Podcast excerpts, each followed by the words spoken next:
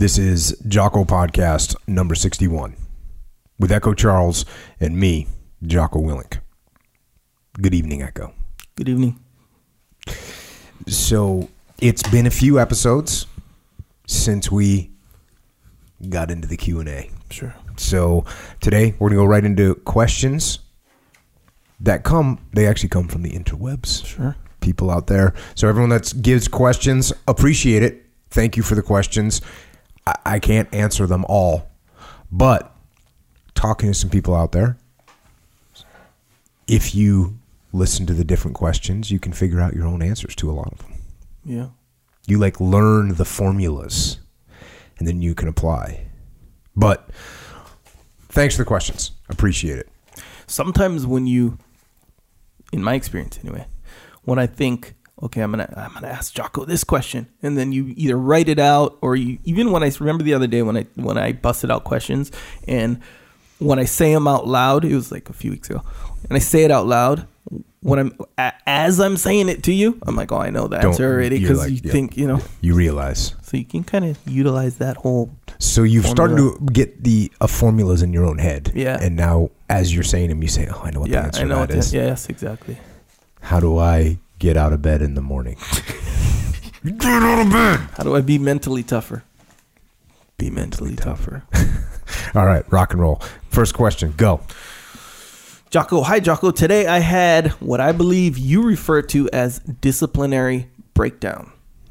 This morning I found out that I had to take additional credits in college that I believed were completed. So he thought they were complete. He had to take more, as it turns out. In a fit of rage, I took my phone and threw it across the room in frustration. I felt really good at the time, but five seconds later I regretted it because now, broken phone and I lost control of my emotions. So, do you have any mental tricks or anything in general that you do when you're slightly irritated or outright furious? P.S. This used to happen a lot more. I started jujitsu and haven't rolled for three weeks. Maybe I'm reading too much into it, but I felt great whenever I was rolling consistently. Hmm. Maybe. Anecdotal, however, we do know that jujitsu soothes the soul.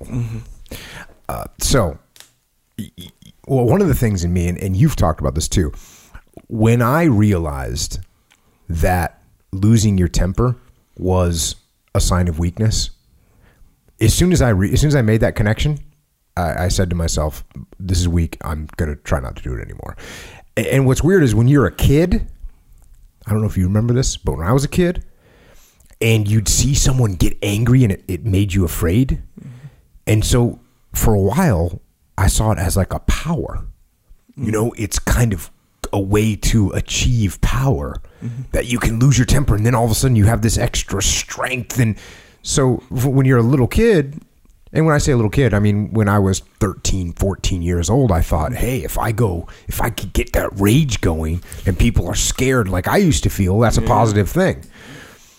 And then, like I said, as I got older, now you you know, now you're talking 16, 15, 16, 17, I realized, hey, this isn't this isn't cool. This isn't strength, it's actually weakness. Mm-hmm. And when I realized it was weakness, and I didn't realize that overnight, but I started getting the idea that that was weakness, and now when you see someone that is in control, and even when bad things are happening, they're they're you know they're they're standing stoically saying, "Okay, let me take another look at that, and I'll get it done." You, you know what I mean? When they're just yeah. okay, then you realize, okay, this guy is really unflappable, which is a lot more impressive. Yeah. So again, you you got to be able to detach from this, and you know I like to take pride in the fact that I'm going to keep my cool no matter what happens. And definitely, once I was in the once you're in the SEAL teams, you definitely want to be that guy that's keeping your keeping your cool no matter what's happening. Whether it's people are doing the wrong thing, or you just want to be the guy that's hey, okay, come back over here. We need to redo this. You just want to be that guy. That's way more impressive than the guy that says I can't believe this. Don't be that person. So, and I've talked about this before. What are the pre-event indicators that show you or reveal to you that your temper is about to be lost? What are they? Is it you clench your fists, right? Is it you raise your voice and you start doing doing that stuff? Do you start to heavy breathing? Do you, fl- you flare your nostrils, right? because that's an animal thing where you're going to take in more oxygen, so you open up the nostrils because you're about to get after it. Do you, you know, is your does your your head, sh- you know, shaking or whatever? Just like these things. What is it? What indicators do you have when you know that you're starting to feel that? And as soon as you feel that, you you detach. You go, oh, that's what that is. That's an indicator, and it's a weakness. Mm-hmm. And I don't like weakness, so I'm not going to allow it. And then, you know, take a breath. I like to. I say, you know what? Here's a good one. You want to you want to get through that that moment. Mm. Nod your head slowly in the affirmative. Right? So so when someone's telling me something that's making me mad, I'll just slowly nod my head like I understand. This is the way things are. I accept this. And this is I'm calculating what my next move is going to be. Uh, and then you know you see whatever you know guys will count to ten. You know you tell your little kids that. Tell your little kids when they start losing their temper. You know you need to count to 10 Count to ten. Count to hundred. Count to a thousand. Whatever it is you got to do, and get control. Because, like I said, if you're losing control, it's not strength; it's weakness. Yeah. It was um I said this before where I read this book called Mind Game, Small little book. Talked about anger management, like if people have anger issues. Yeah. You realized it was low, or they said it was low self esteem. They say, yeah, anger issues stem from low self esteem. And that was really embarrassing. You know, I didn't have anger issues, but I'm saying if someone ever told me, like, oh, you have low self esteem or something like that, that would be pretty embarrassing. I always thought. Mm-hmm. And so to me, I took that as an extreme, being so sensitive to the even the expression low self esteem that I was like, oh, I can never get angry again. It says right there, everyone gets angry, you know? Mm-hmm. So that was always on my mind anytime I started to feel mad. I was like, okay, I feel mad right now, but I don't want to have low self esteem, so I better act right, you know, kind of thing. And then after a while, it just became habitual. Um, but the, you know, I say like there's a difference between how you feel and how you behave.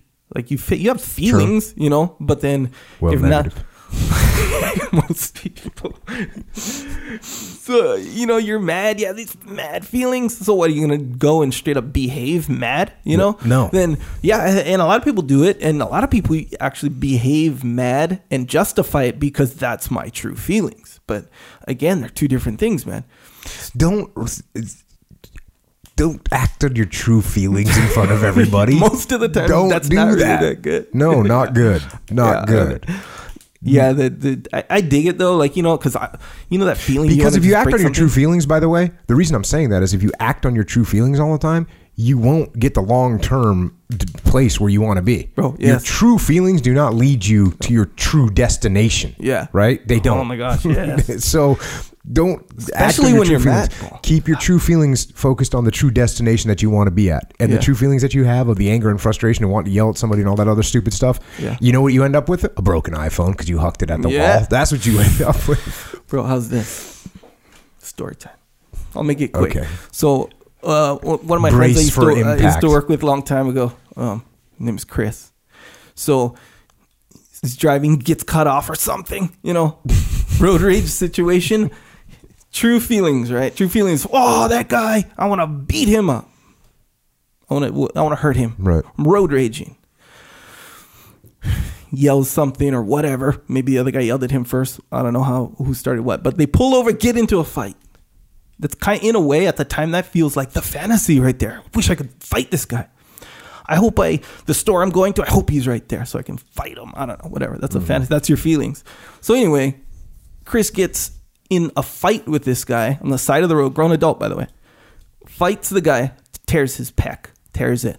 Chris tears his own pec. Yes, in the fight. I don't know if he won or lost. Whatever. But he's he coming to lost. work. I'm going to go ahead and tell you he lost. he lost the whole thing. Doesn't matter. Yeah. Torn pec is a six month injury Yeah. with a surgery. Yeah, uh, you know, can you work with a torn pec? Well, most of the time, probably not. You know, and all because you know the guy cut you off or wasn't going fast enough or was going you know too fast, whatever. You know, it's one of those things, and that's That's Same what your deal. true feelings get you. Yeah, especially in the moment, especially when it's anger. Yeah. I don't know. That's weird. We'll have to explore that at some point because I know it doesn't make sense. I'm not si- sitting here saying everyone suppress all your feelings. Yeah, all your real feeling. Yeah, But the stupid feelings that Yeah. you have, yeah, suppress those. Yeah. Let them let them manifest themselves over time for a long term Yeah. result. That's going to be what you actually want yeah. from life. It's usually the anger.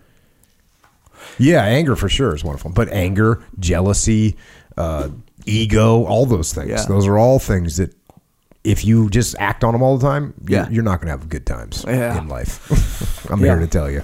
and every single feeling when you're drunk. Next question. Those those are not good. yeah, don't act on those either. Next Sure. question. I led a session based on the book Extreme Ownership to my team at work. I'm not the leader, but everyone, including our manager, was very supportive and enjoyed the session. The challenge from a team member was Is there such thing as taking too much ownership? Won't you start feeling guilty about not succeeding completely? This guilt would not be a good thing. Thoughts on handling this? Well, there's definitely a thing of uh, you can definitely take too much ownership, but that not for that reason. And I've talked about this before. If you if you're taking too if I, if you and I are on a team and I'm the leader and we've got a mission and I take so much ownership that I say, okay, Echo, this is how we're going to do everything. You're going to listen to me. I own this, and I don't give you any ownership. Now it's not your plan, and so now you don't execute it the best way, and you don't buy into it and all that stuff. So that is how you take too much ownership. It takes away the uh, if you take too much ownership as a leader, you take away ownership from your subordinates, and so you've taken. And again, it's that's overt ownership. If I take overt ownership, now if I give you the mission and you go out and execute it and you mess it up, and I say, okay, Echo, I didn't give you enough guidance, I didn't give you the support, I didn't give you the training. I'm going to own the mistakes. I'm going to own the failure overtly, but covertly. If I'm giving you the mission, I'm going to say, hey, you take it and run with it. So that's where you need to be careful of that. But guilt for failing is not a valid cause not to take ownership, right?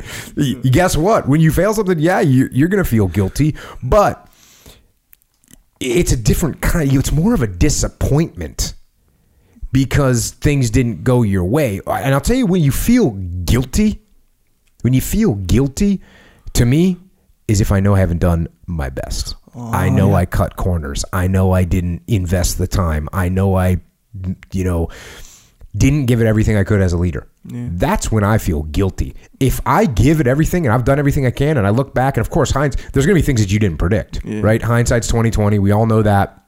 There's going to be things where you look back and you say, "I wish I would have made a different decision." Mm-hmm. But you have to you have to say, "Okay, so what are you going to do in the future? Be indecisive now? Are you not going to make decisions even at that moment when I made the decision which which was wrong now that we can see hindsight? Well, what were you going to Mm-hmm. do? You gonna wait and sit around and do nothing, and now we get attacked, we get maneuvered on, we get the competitor moves or the enemy moves on us. So you might feel disappointed that you made the wrong decision. You might feel that type of guilt, but well, well, the real guilt for me is if I I didn't give everything I could to the situation. So that's what causes guilt to me. Now, the failure, an actual failure, it shouldn't cause that level of guilt. It should cause you to dig deep and figure out what happened and want to reattack it. That's what it should do. It should cause you to want to figure out where you failed, where your team failed, and what you can do to ensure that never happens again. If you want to call that guilt, you can call it guilt, but that is not a reason not to take ownership. Mm. You know, I might call it disappointment. I I tell you what I'll call it. I'll call it motivation. You know, and, and you know I don't throw that word around easily. But if I fail at something, I'm going to be motivated to make sure I I get it back back in line and get that thing squared away. So take ownership. If you know, take ownership, get things done right. And if you fail, don't feel guilty. Don't get guilty. Get aggressive. Find the problems and get them solved. That's it. Reattack. Yeah, man. Makes sense. Yeah, so the guilt is what kind of like, dang, it's all my fault. Like, knowing, you know, taking ownership Yeah, for yeah. sure, but it's like, dang, it's all my fault. This failure. Look at everyone's, I don't know, a guy lost his commission or I don't know. Right, right. Like, dang, that kind of guilt. Dang. Yeah, and it, you know, I, I say this with businesses. They're de- you know, like you just said, you make someone lose their commission because you couldn't get the deal done fast enough. You couldn't give the guy the support that he needed. Now they lose commission. You can sure, you can feel guilty about that. Is that a reason not to take ownership of it? Absolutely not. Yeah. It's a reason to take more ownership of it yeah. and be like, okay, buddy, Echo, I know you lost commission on that. Here's what I think I, I let you down. Here's what we need to communicate better. Here's what I need to prepare and be ready to support you next time so this doesn't happen again. Are you with me? Right? Yeah. As opposed to saying, not taking ownership and saying, yeah, well, you know, Echo, that was kind of, you know, those deals don't always work out. Maybe you should prepare better. Does that make me feel good as a leader? No. Yeah. It makes me feel like a, a, a idiot. you know, it's kind of like the swamps of sadness. So The swamps of sadness. The swamps of sadness is like Fill me in. when you get. Don't want to visit. It's them. from Doesn't it's sound from the like- never ending story. When it's basically you go through these swamps and it's super hard. No, but it makes sense. It's a metaphor for life. Okay. These So swamps. this is a movie? It's a movie. It's a, Okay. It's a classic. Never ending story? Yeah, the never ending story. Anyway, the swamps of sadness, they're hard to walk through them. It's like, it's hard. It's a swamp. Quicksand everywhere. Mm-hmm. Quick swamp, whatever. You know, it's not actually sand. But so you sink. And the more you sink, the sadder you get. The sadder you get, the more you sink.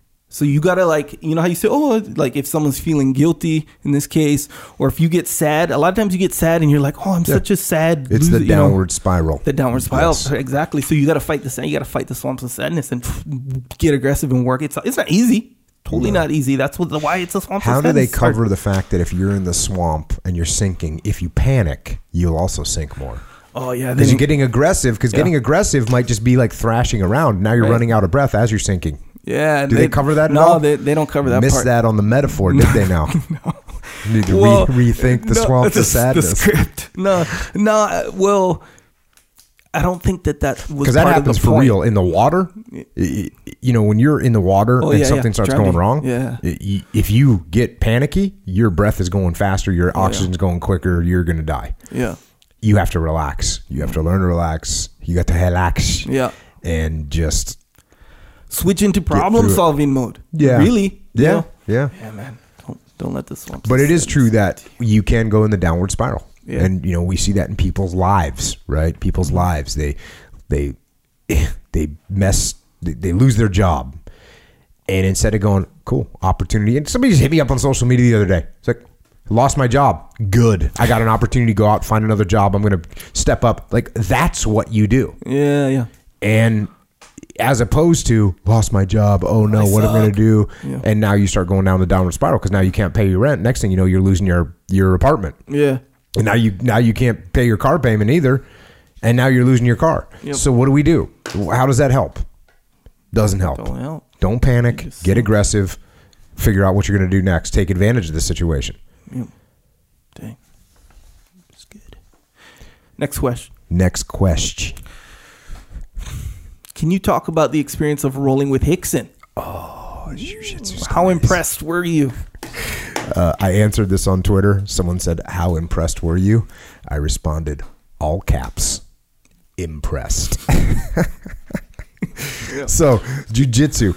I I was. This is back in. This is. Well, it's back in the day. so it's back in the day, and I was at Team One at the time, and and so I think we're talking 95, 96 maybe. Dang. maybe even yeah 95 96 maybe 97 i think it was 97 and i was yeah it was 97 because i was working in the training department. And i was into jiu-jitsu but i was i was a blue belt. And i wanted to go and train with Rickson right? Because if you don't know anything about Rickson for those people that aren't jiu-jitsu players Rickson is the he, he- he's considered to be the best ever Yeah. at jujitsu, and abo- be above and beyond just being the best ever. Rickson Gracie being considered the best ever at the sport, he has a high level of mystique about him, and you know, there's a bunch of reasons for that mystique, and there's a great story, and you know where I don't. You know the story when the the guy from Japan challenged him. Yes. Yeah. So, guy from Japan, he beat one guy in Japan, and his teammate said, "I will fight you at any time." The guy came to Rickson's academy and challenged him to a fight. And Rickson wasn't there at the time. They called Rickson and said, "Hey, this guy from Japan's here to challenge your honor." Rickson's like, "Oh, I'll be there in 15 minutes." so Rickson came down. They wanted to record it, and he said, "No, you can't." You, he goes, "I will record it. I will own the video, and and we will fight now." And Rickson annihilated him and that's one of the mystique stories. And actually, the guy came back a little while later and brought him a shogun helmet and a samurai sword or something like that. I think there was some drama before that, though. I think the guy went back and was like, "Yeah, him and like a bunch of people beat me up, or a bunch Oh, of people oh, beat me they- up." Yeah, yeah, And yeah. They, they reported it, and then somehow I forget the details, but somehow he was persuaded to just tell the truth. yeah. And Well, they then- had a video of it. Rickson. Yes. Rickson Or- actually had of it, and that video exists. Yeah, and he, so the guy told the truth, and then uh, it was it was cool. And the other thing that's crazy, well, the other thing that adds to the mystique of Rickson is that everybody that rolls with him, every w- multiple time, you know, five times, six times, seven time world champion jiu-jitsu person rolls with him, and they say, I was helpless. Like, like guys that are winning, dominating the world championships, or saying, uh, you know, he I was helpless, and he's above and beyond anybody else that I've ever rolled with. So, and, and you know, Rickson's now probably fifty something, and he, he's not like rolling with the the competitive black belts anymore. Uh, but this is, you know, five years, no, maybe ten years ago, he was he was doing that, and he wouldn't compete, but the guys would come to train with him, and he'd destroy him. And there's some great stories online that a bunch of really good black belts have said.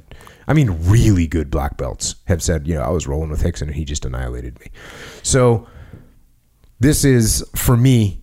You know, I was a blue belt, but I was a pretty good blue belt. You know, back in Sure. the day for Hell back yeah. in the day.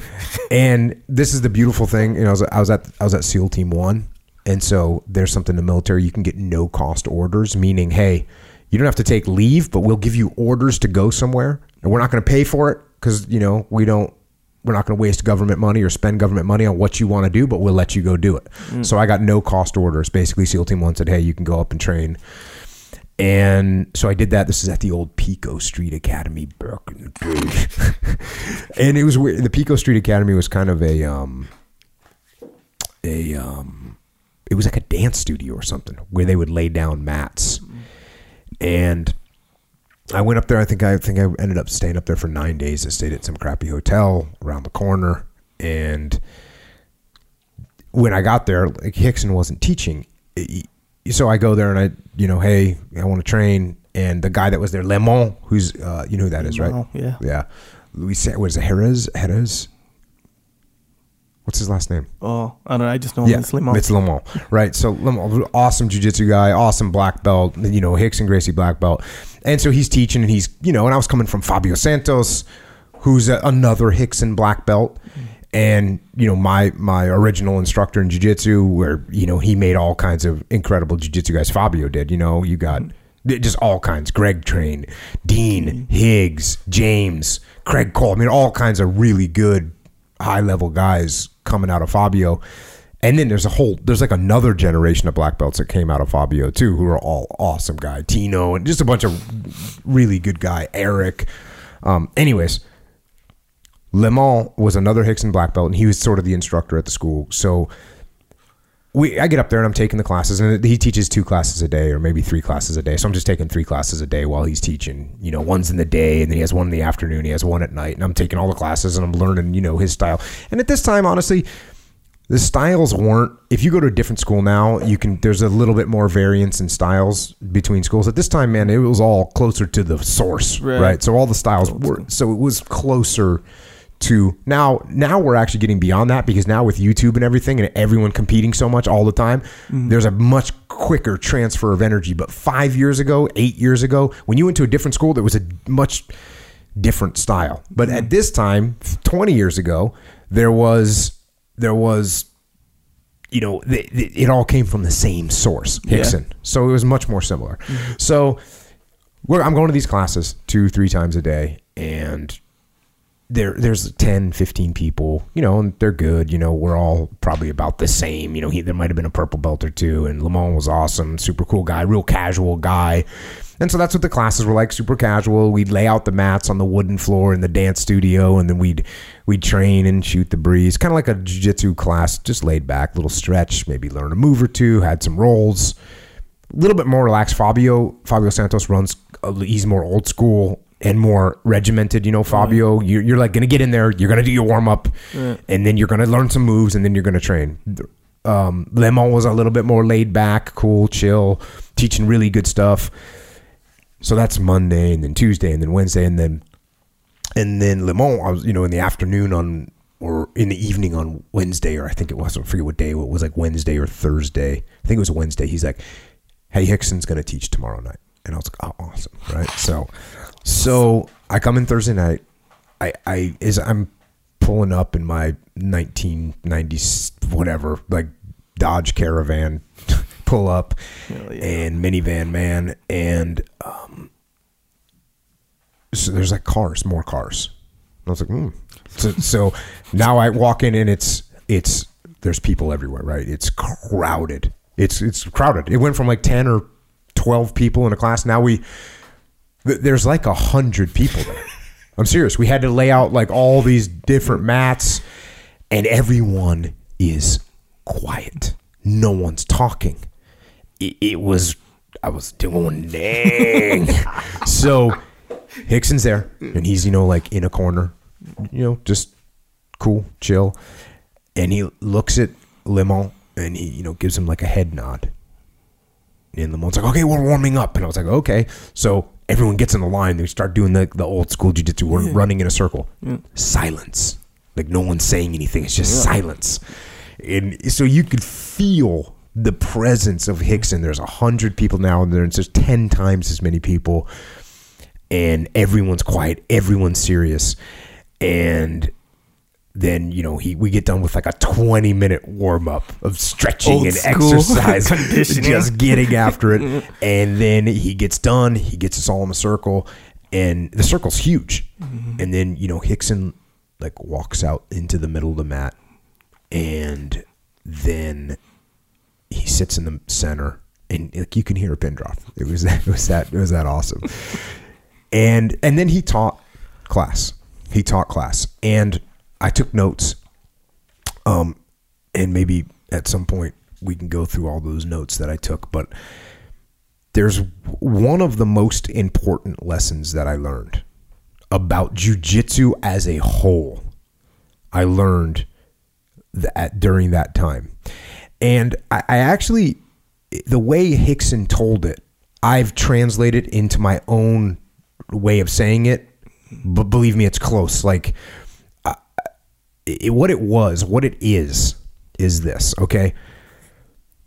And you've probably heard me I, I teach this to this day is if if you're playing basketball or you're playing soccer i think soccer is what Rickson used as the example. If we're playing soccer and i i want to or if we're playing football because you played football if i feint to the left right you as a defender you have to react to me. You you if you don't move to the left i'm just going to go left and you're going to be lost.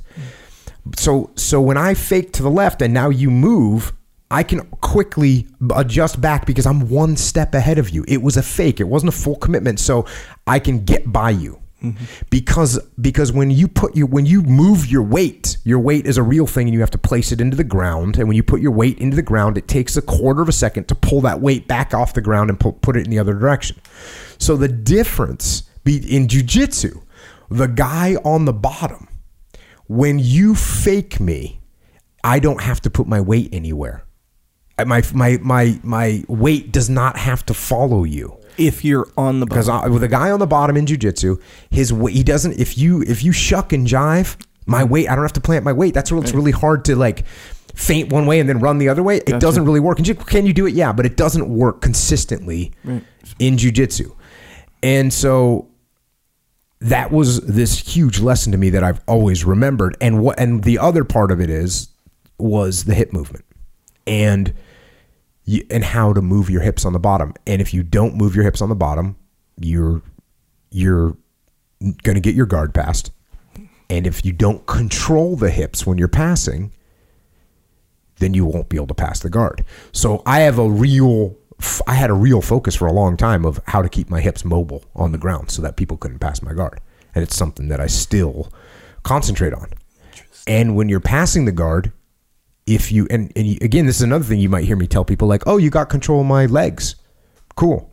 You didn't control my hips. And you can control my legs. You can put pin them on the ground. I can still move my hips eventually. It'll be a little bit more tricky, mm-hmm. but I can do it. Mm-hmm. So those were those two points that I learned from Rickson. I I really focused on them for a long period of time, and so that was awesome. And then, of course, I rolled with Rickson because I was friends with Fabio, and Fabio told him I was going to be there, and so he, you know, he was a, a great guy, and you know, rolled with me. And like I said, I was a blue belt, and I was a good blue belt, right? Meaning when I, when I rolled with when I rolled with brown belts and black belts, which there weren't a lot of at the time, mm. I did really good. You know, I mean, mm. we were all competitive at, at Fabio's school at that time. You know, us guys that were really hardcore, because Dean at this time was, he might have been a blue belt or a purple belt, but we were the guys. Higgs was a purple belt Oh, at the okay. time. So, Yeah, I so we were the guys. And, you know, when guys would come from Brazil off the competition circuit to come and train at Fabio's when they'd stop by, you know, those guys would have a brown belts, black belts are going against Dean Lister and Higgs. I mean, it, it, those guys were not getting it was, you know, Dean and Higgs were awesome. Dean was phenomenal. Higgs was phenomenal. And I was in the mix with those guys, you mm-hmm. know? So we were good, is what I'm saying. Yeah. So what did it feel like to roll with Rickson? I thought about this and I thought about a way to describe it. And this is the way I am going to describe it. It's going to be hard to imagine, but try and imagine it. Okay. Have you ever felt very quick, a large amount of very quickly rolling water or flowing water? Yes. So a river, a giant hose, a pipe with water like coming out of it. And when you stick your hand, like you can't barely resist it, that mm. much water. So imagine that feeling of force, but it's not going fast, it's going slow. It just it don't you can't mm. stop it. And wherever you but just like water, so it's like that much force, but just like water, wherever you go to stop it, it just goes around it. Yeah, and it yeah. was that's that was what what it was like. And um really really just phenomenal jujitsu. And I mean, even at that time, and remembering back to it, it was another level of jujitsu for sure. That was was awesome. Now, so yeah, that's that's rolling with Rickson. I still actually I got some mutual friends with Rickson, and uh, I, I see him occasionally, and you know the the the cool thing about Rickson is he's got a, a personality that I would love to tell you that he's, you know, like a stereotypical peaceful warrior master that seems content with where he's ended up in life and with his experiences in life. But with Rickson, I get the feeling that he's a guy that fighting is, is in his blood, right? And even though he's a mellow guy and he has nothing to prove to anybody, I think, and it, it kind of feels like the way I feel, he likes the taste of blood. you know what I mean? And even though, even though I, I'm kind of the same way, like I feel like, you know, I'm pretty mellow. I mean, I don't, I, I, I don't have anything. I'm not trying to prove anything to anybody. I guess maybe I am in some ways, but I'm pretty mellow. But I, I still I like the taste of blood, and I love that feeling of combat, Yeah, yeah. and that's kind of what you sense. From, that's what I sense from Rickson, Yeah. and so yeah, awesome, and maybe we'll have him on here sometime. Yeah. Rickson yeah, he, Grace. he does have that mystique though. That's it is crazy how how that is. You know, and it's because it's real.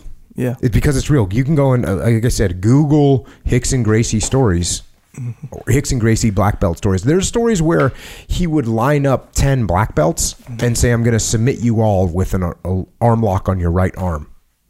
and he would do it, Yeah. and he would do it, and that's, and so yeah, you, that builds you some mystique Yeah. for sure. Yeah. Yes. I one time I went I was gonna film with him, just like a quick video clip. Mhm. It's me and Halleck. So we went to Kron's Academy, Kron Gracie's Academy. And so I get there and he's there already. You know, and he had so guys were leaving. They were done training. Guys were leaving, and Halleck's like, "Hey, I'm gonna be like 45 minutes to an hour late." So it's just me and Hicks in there, and the whole like everyone's gone. So he's like, "Yeah." I was like, "Oh yeah, I'm Did here you to roll with film." No, I was there to film, man. Oh, I would have been. Hey, you got your gi? he had his gi, he had his gi pants on.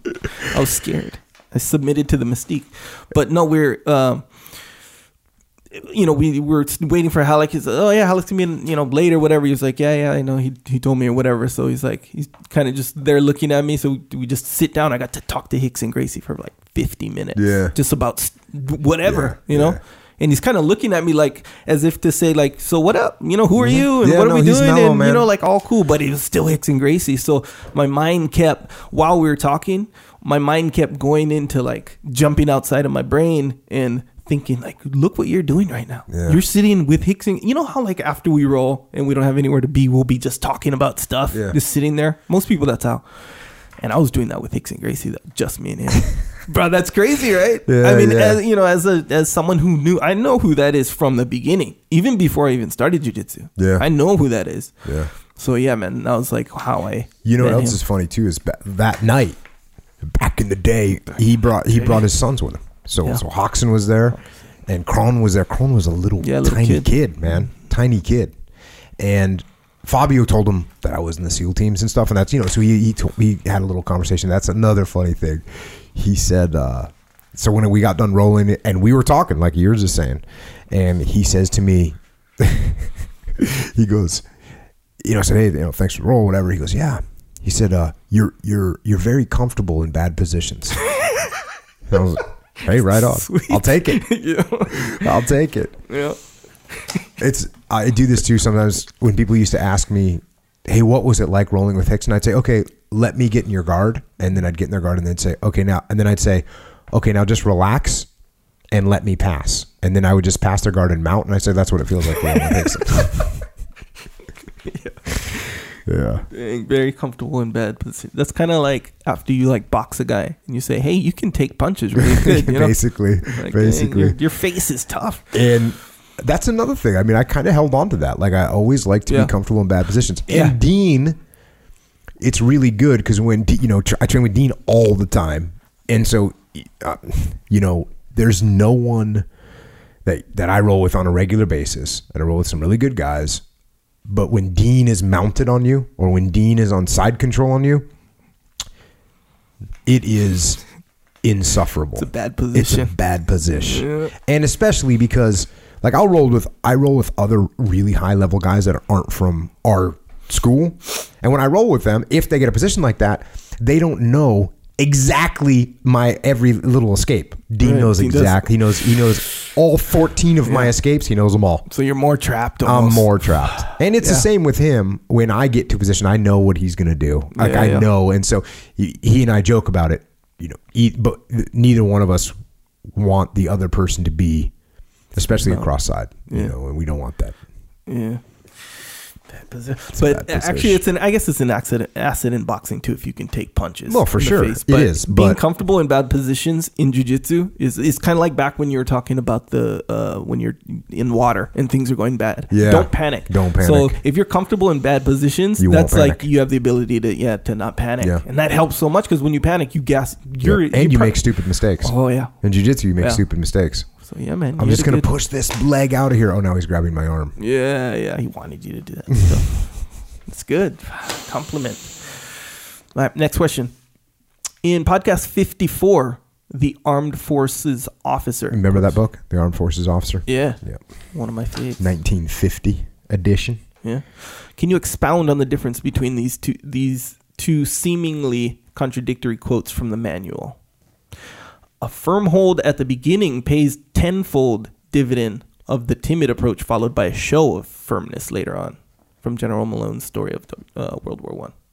compared with And General Malone's, if you remember, the story was there was a messed up unit, and he went in there and was like, "All right, get squared away, get these boards in place, get out of the mud. What you need to get your uniforms together, just tighten them up out of the gate." like firmness right Firmness right away. out of the gate. yeah and then compared to um okay here's a quote it's a mistake for an officer on taking a new post to order sweeping changes affecting the other man in the belief that this will give him a reputation for action and firmness. The studying of situations is the overture of the steadying of it.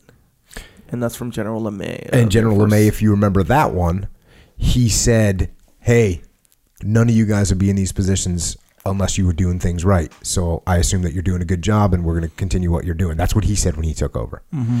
So what's going on here is you got two completely different situations, and the two mm-hmm. situations are one is a guy taking over for a situation, a known bad situation. The troops are lacking discipline. They're not executing the mission.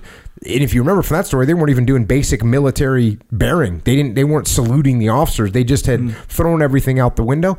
That's a situation where you got to come in. You got to get firm out of the gate. Mm. That's what you got to do. Now they got to know that they got to know that things are going to change. They got to know it's real. They got to know there's a new plan, and they got to know what that new plan is. And then they got to know that there's new standards, and they got to know what the new standards are. Boom. And it's the same thing. You know, Hackworth, he did that. He came in with some, you know, if you remember when he took over the the hardcore battalion, what became the hardcore battalion, the first thing he did was like all those radios and guitars and all this crap that you have sitting around base, put it all in the middle of the base tomorrow, and we're getting rid of it all. Hmm. That was a big change. Mm-hmm. Now Hackworth, then he then he started implementing two changes a day. If you remember, hey, mm. got to get everyone carry your weapon at all times. That's the next change. Okay, mm. get your helmet. Okay, now we got to get helmet covers on. He just made one one or two small changes a day after he made some big sweeping changes out of the gate because it was a jacked up battalion. Mm. And now now the difference is if you're going into a situation where everything's going fine or okay or at a bare minimum it's like normal well then you don't need to step in there and show that you're the man by making these sweeping changes you don't need to do that it comes across it comes across like the people that you just took charge of have no idea what they're doing.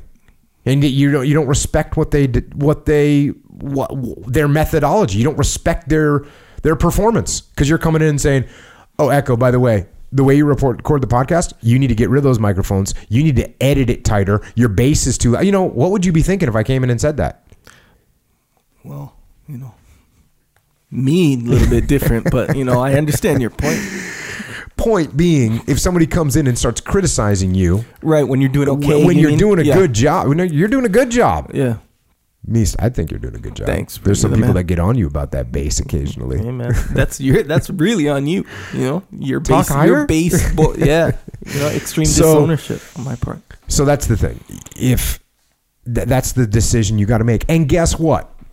It's not black and white. You don't mm. go into some units. It's not like you're gonna get a choice between a unit that's doing horrible and a unit that's doing great. You're gonna get everything in between, and mm. therefore you have to modulate your leadership to reflect. If it's a if it's a group that might have a tendency of being a little bit jacked up and they're getting close, guess what? Gotta gotta be maybe not sweeping changes, but you might need to make a little statement. Right. If it's a group that's performing awesome, fantastic, top top team, top whatever, you might need to come and say, "Hey guys, I see that you're doing great. I'm here to just keep you guys doing what you're doing. Let me know what you need to support." Boom. And it could be anywhere in between that that spectrum. Mm. That's why leadership is Right, challenging. Because you got to be able, you got to have nuance. You got to be able to modulate. Yeah. You got to figure out where that is, Yeah. and you got to test it out too. Once you mm-hmm. give that sweeping order, you got to see what kind of reaction you got. You know, you got to see did people just instantly rebel? Okay, then let's talk this. Let's get some feedback. What's going on? Mm-hmm. Clearly, we have a disrespect scenario going on. We need to get to the bottom of this. Let me get some key leaders in here. Let me talk to them and get some feedback. Mm-hmm. Which you should do that before you make any sweeping changes. Anyway, you got to at least talk to the key leadership, mm. get them in the game, get them on board. Yeah.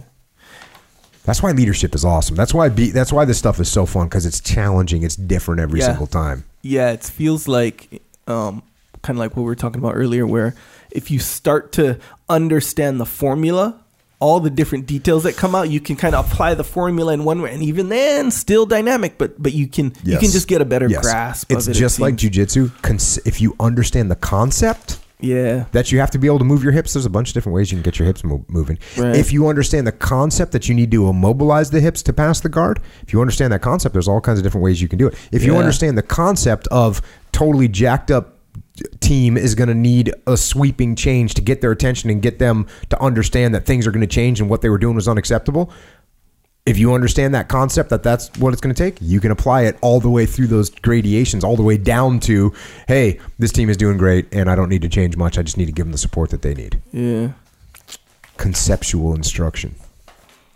Very important. solid. Next question, Jocko. I recently listened to the Strategikon podcast while on my way to coach lacrosse, and I was impressed how many of the points made between both Maurice and your experience as an operator translated into the field. Another point of the cast that stuck out and now I reflect on as learning experience and coachable moment for myself was the saying of good work.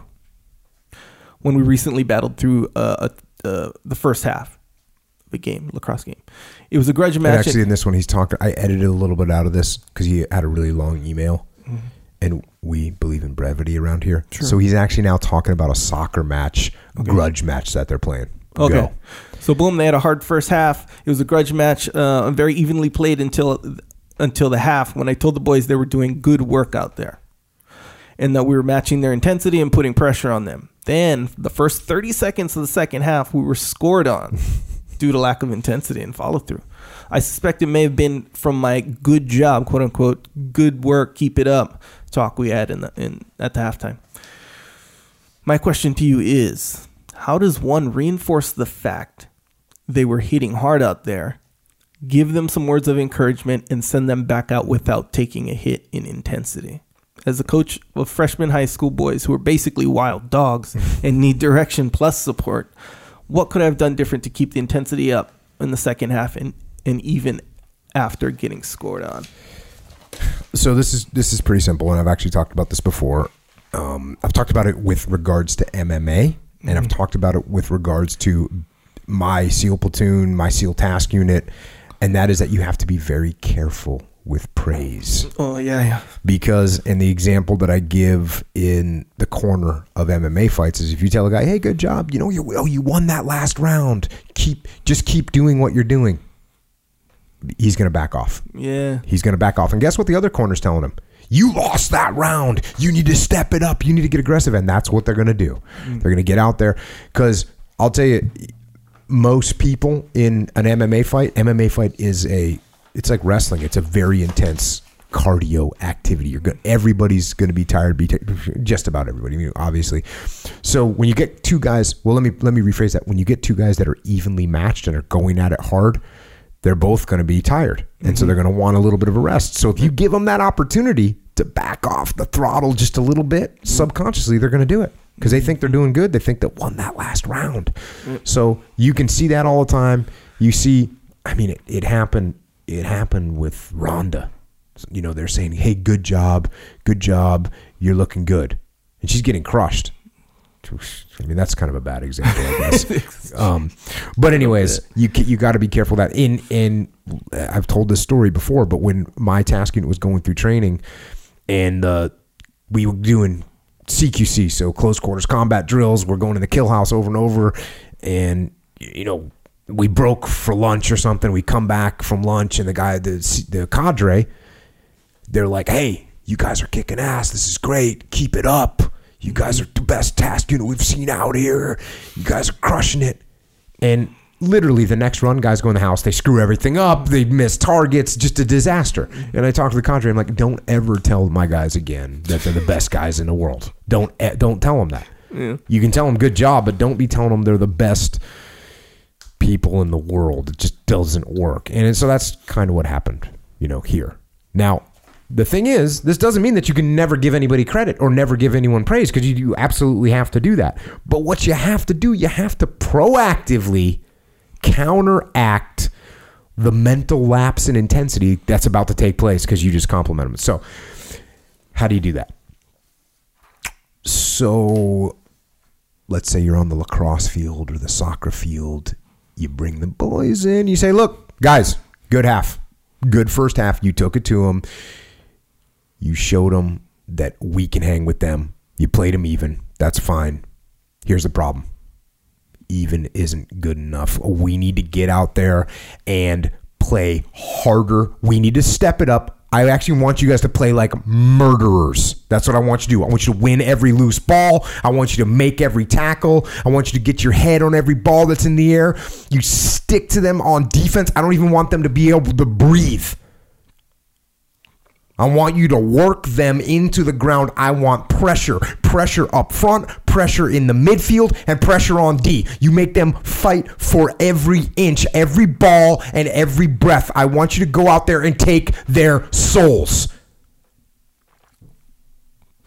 So you got to counter that. You know, you got to counter the good job thing. So in MMA, it's the same thing. You know, hey, good round. It was a close round, but a good round. But listen, you can't let up right now. You need to step it up. He knows he has to step it up. I'm telling you, he knows he's got to step it up. And if you come out weak, he's going to get the upper hand right away. You need to put him away.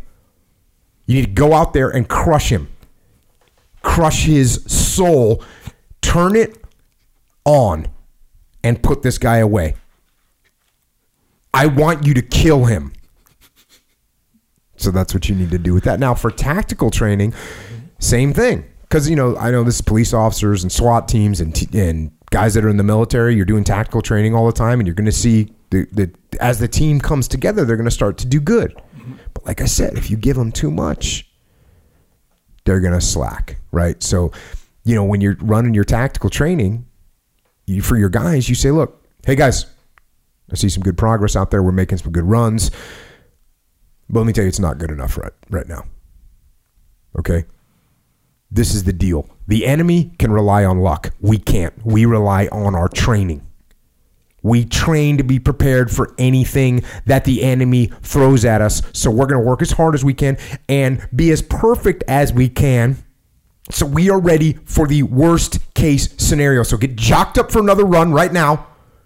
And I want you to go in there like a band of bloodthirsty Viking shock troops on a damn berserker rage and crush this. So you want to bring that kind of counter, right? Mm-hmm. And then in combat, again, I just was talking to some guys yesterday, and it, it's the same thing, right? Complacency is the worst thing that can happen with your team when you're in a combat scenario. So when you're in combat, you know, it's look, hey guys, we're running some good operations, right? We got the upper hand and that's good. But it's not good enough. We cannot be complacent and we can't take our foot off the enemy's throat. We are going to be relentless. We are not going to give him the chance to regroup. He will not get the chance to recover. There will be no downtime for the enemy. And I'll tell you what, I don't even want the enemy to have a chance to bury their dead. We are not going to stop until there is nothing left to pursue and no one left to bury. So sharpen up your knives, load up your magazines, because we got work to do. So again, we got to counter, you know, the compliments and balance essentially what I'm doing in each one of those, you know, situations. I'm balancing the positive affirmations of what is happening with some new goals and new objectives that will ensure that there will be no slack. No slack. Yeah. So the guy said that they were ninth graders, freshmen. Yeah, freshmen, wild dogs. Yep. So yeah. Next question. Next question. How do you detach without seeming completely cold Okay, important question. uh, I say this all the time. You know, you got to detach. I also say all the time, if you detach from all your emotions, that means you're a robot, and people don't follow robots. I say it all the time. Mm. So, when you do detach, you can't you can't completely step away. But if you do, you have to you have to act You have to do a little acting. Now, first of all, we already talked about this, right? We already talked about these red flags that that show that you're going to lose your temper, that you're going to get emotional about something, you know, your clenched fist and your raised voice and your heavy breathing and your flared nostrils and all that stuff, right? So you know what those things mean? Those things mean those things are your your signal that mean detach. Okay? So you got to work on that. Now here's the dichotomy of it is once you are there and once you have detached, you actually have to now go back and do one or some of those things that you are trying not to do. You have to go and you have to do them a little bit mm-hmm. in a nice little controlled manner, mm-hmm. right? Maybe you raise your voice a little bit. Mm-hmm.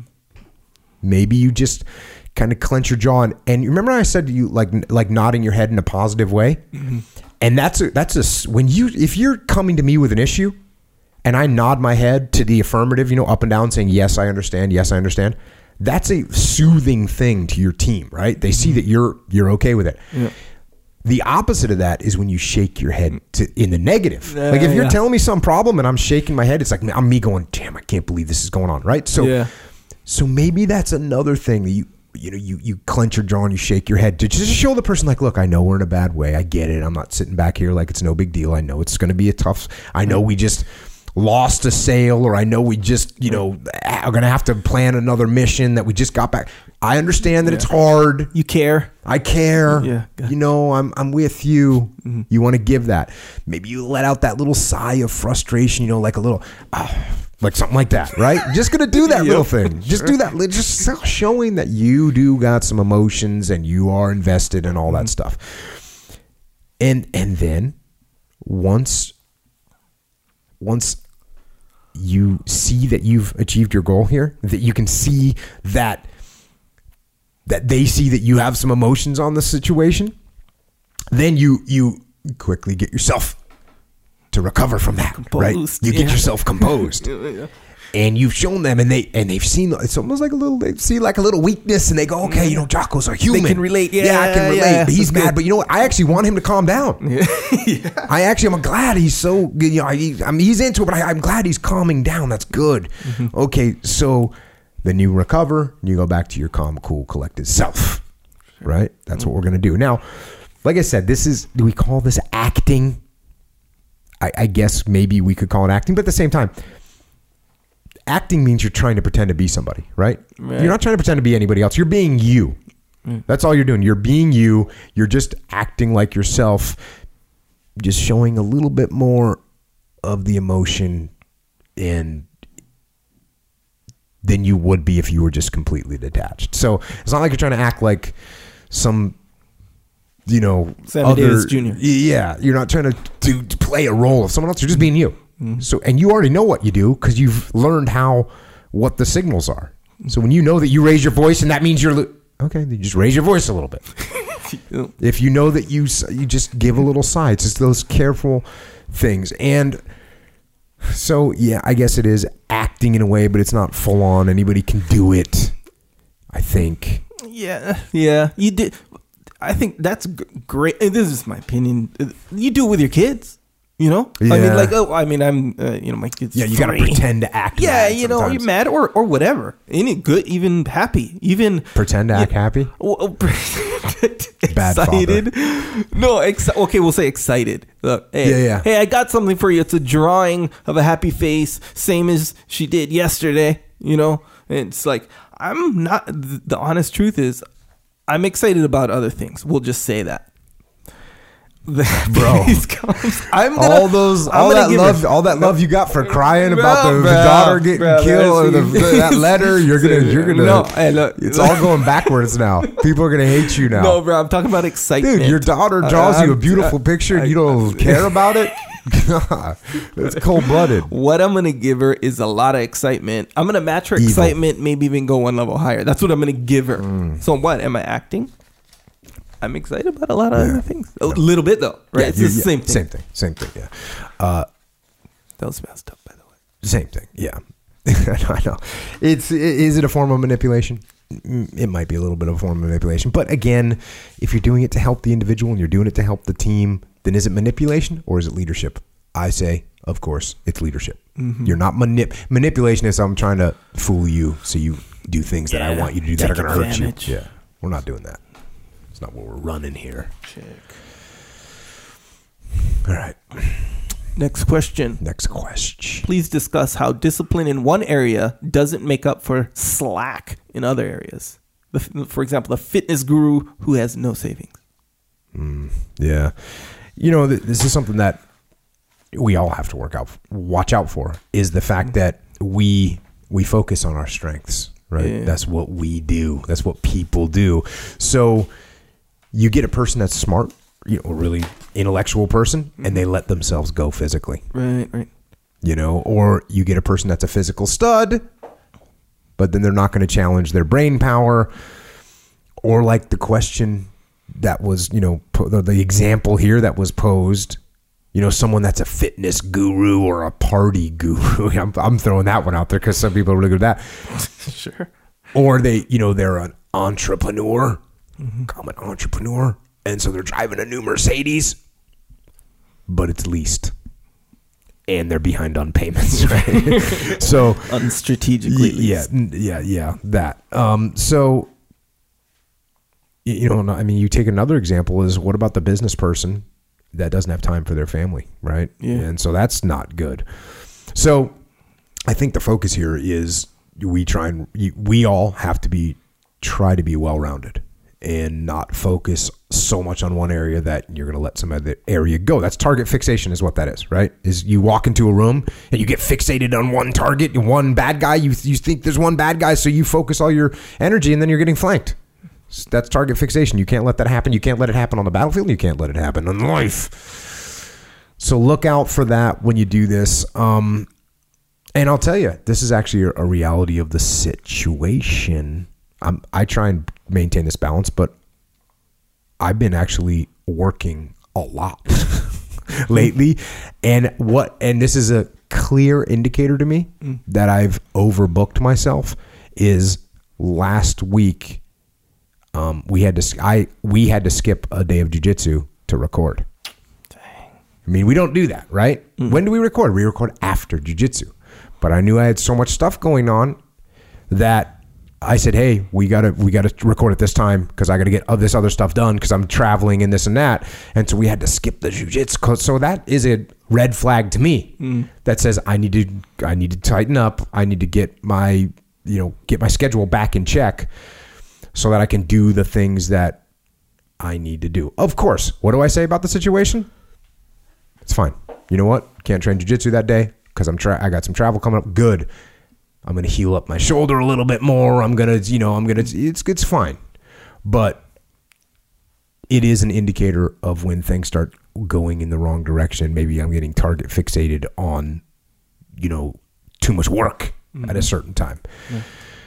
Which to me, again, I will run this thing in the red, as you say. I like I like running in the red, right? I'm in the red, and I got no problem. Like uh, we will go hard, and the numbers of hours I've been wor- I will work will have actually no impact on how much I'm going to time I'm going to spend with my family and do jujitsu and all that stuff because I'll just do it all. But there is a capacity that you reach where you go, okay, now one of these things that is just started to slide. Now I need to make sure that my levels get re re leveled. I guess you might say equalized is what I should have said. Yeah. Uh, so back to the subject. Don't be a one trick pony. You know, be a jack of all trades, and then master a few of those trades. Right. So you can emphasize fitness guru.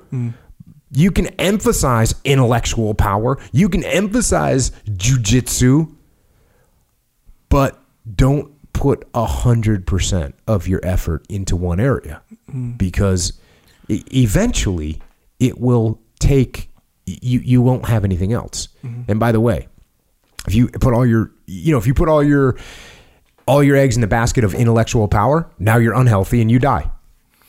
right? That that doesn't, you know, I don't care how smart you are, you mm. can't do two plus two when you're dead. yeah. So don't put all your focus 100% into one area. Don't become unbalanced in your disciplines. Spread it around and hold the line. Yeah, man, it's good. Yeah, I get. I, it kind of feels like like it can be understood that um, let's say I'm real good at I don't know fitness, and it's easy to justify your, yourself. You know, like you're you're. Let's say okay, I'm real good at fitness. You know, I'm a fitness guru. And I go around and then I see, I don't know, I go to the store or go to some party and I see this other guy who's like socially, he's just 100%. Everyone likes him. He's such a nice, charismatic guy. He makes a lot of money, you know, and all this stuff. But he's not in that good of shape. Or I don't know, he smokes and whatever, mm-hmm. you know. It's easy. I think a lot of people, it feels like it's easy to justify, well, that guy's in bad shape, so who cares? I Right, wouldn't want right. any of that. I Yeah. wouldn't want all the money, you know, all this stuff. It seems like you can you gotta justify that. And, and you know what the other guy's saying? Yeah, you might be in good shape. Guess Yeah. what? Yeah. Nice Toyota Corolla you're driving. He's all negative on him. Yeah, you know what I mean? yeah, yeah. So both those guys should should instead of saying, "Hey," you know what they should do? Walk up and be like, "Hey, man, you know what? I noticed you're pretty successful financially. I would like to get in the game with you a little bit and and learn from you about that." And the mm. other guy should say to him, "Well, you know what? It looks like you're in pretty good fitness levels. Mm-hmm. I would like to get in the game with that. Mm-hmm. Let's work together and improve ourselves and go out and kick ass and dominate. Are you in? I'm in. Let's do this." Mm. Instead, what does a normal person do? They do exactly what you said. Justify, criticize, Yep. cut people down mm. instead of building them up. Yeah. And what you have to be careful of, if I was to go to you and say, "Hey, you know, Echo, I got a lot of money. I can tell you don't have a lot. I'll help you out." That's that can be offensive to some people. Mm-hmm. Yeah. because you think, dude, who Yeah. you think you are? Yeah, yeah, you don't say, need say your right back. I don't need your help. Look, I'm not Yeah. worried about money. Yeah. You think I'm worried about money when I got abs like these? Yep. So what we have to do is instead of if you if I came to you and said Echo, dude, I want abs like you got. Sure. Let- let- can you help me get in the game? And then we form a little relationship. And now I say to you, man, so what do you what's your what's your main income stream, dude? You hmm. know what are you doing? And you say, well, you know, I got these two clients. You got a website? No, not really. Well, why don't you have a website? You got any social media to advertise on? You know, and we go through that road and we Yeah. build up. We take care of each other. That's what we want to do as people. Yeah. Kind of like you ever seen, seen the guys who go, they see like a football player or something, they'll be like, ah, I'd kick his ass though. You know, you know that kind of guy. The guy Yeah. who can always like some successful Yeah, yeah, person. Ah, I, he, I, I'd kick his ass though. Yeah. Yeah, that kind of Yeah. That- well, deal. I've told the story in, before in the in the SEAL teams. It's a, eh, no one, no one is good. If if a guy like we have guys in the SEAL teams that are literally you know world class athletes in whatever, Mm-hmm. world class triathlete, world class sailor, world class whatever. And so, oh, you, oh, you're uh, you're world class uh, triathlete. Oh yeah, that guy's a really good triathlete. That's cool he's a really bad shot. Someone is going to chime in and cut him down. It's just the Yeah, way it yeah. goes. Yeah, mm, no slack. No slack. No slack. All right, uh, we'll go one more. I think so. Uh, Jocko, would you confront an individual team member when reported by other team members that they're talking smack about you, or would you just ignore them? The old classic here. What do you do about the about the negative guy that's trying to bring you down? And sure, you can you can confront them, right? And you can by doing that join in their in their little game. And in doing that, you give them the satisfaction. They now know that they they got into your head. And and then you're turning your workplace into, you know, your basic grade school gossip hall. So we don't like that. But now there are times, unfortunately, that you you have to address things. And when you do it, you do it professionally. And you do it your goal is to disarm them because remember that this negative person inside, they probably want the confrontation. That's what they want. And so, you know, you say something like, Hey, I heard you had some critique points for me about how I'm doing my job. You know, if, if I'd love to get your feedback so I can tighten up my game. So you just disarm them a little bit. And something like that will likely diffuse the scenario a little bit. And, you know, hopefully the people will under the, the, the person will understand that there are other people that are telling you what's going on. It'll kind of put them in check and stifle the situation. But the preferred methodology for this situation for me is quite simple. And that is ignore and outperform them. You see, while you're over there watching me and talking about me, I'm working. I'm working hard. I'm taking things to the next level. You keep gossiping and I'll keep working. You keep talking smack and I'll keep working. You keep focusing on everything and everyone else and I'll keep working. And when you finally look around at where you are and where I'm at, you'll realize that you have nothing left to talk smack about. And you will lose, and I will win. And this here applies to when people are playing office politics or forming their little cliques or working their personal agendas. And again, I know sometimes you have to play those games. But let your first course of action, let the fundamental core of your reaction be to outwork and outperform every last one of them.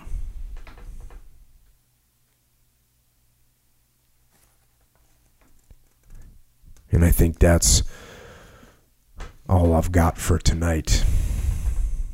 So, Echo Charles, Yes. speaking of work, Do work. why don't you just go ahead and put in some work right now and let everybody know how they can support this podcast if they want to? Yeah, if they want. Actually, you know what I'm talking about? I'm talking about the work I did today. Hmm.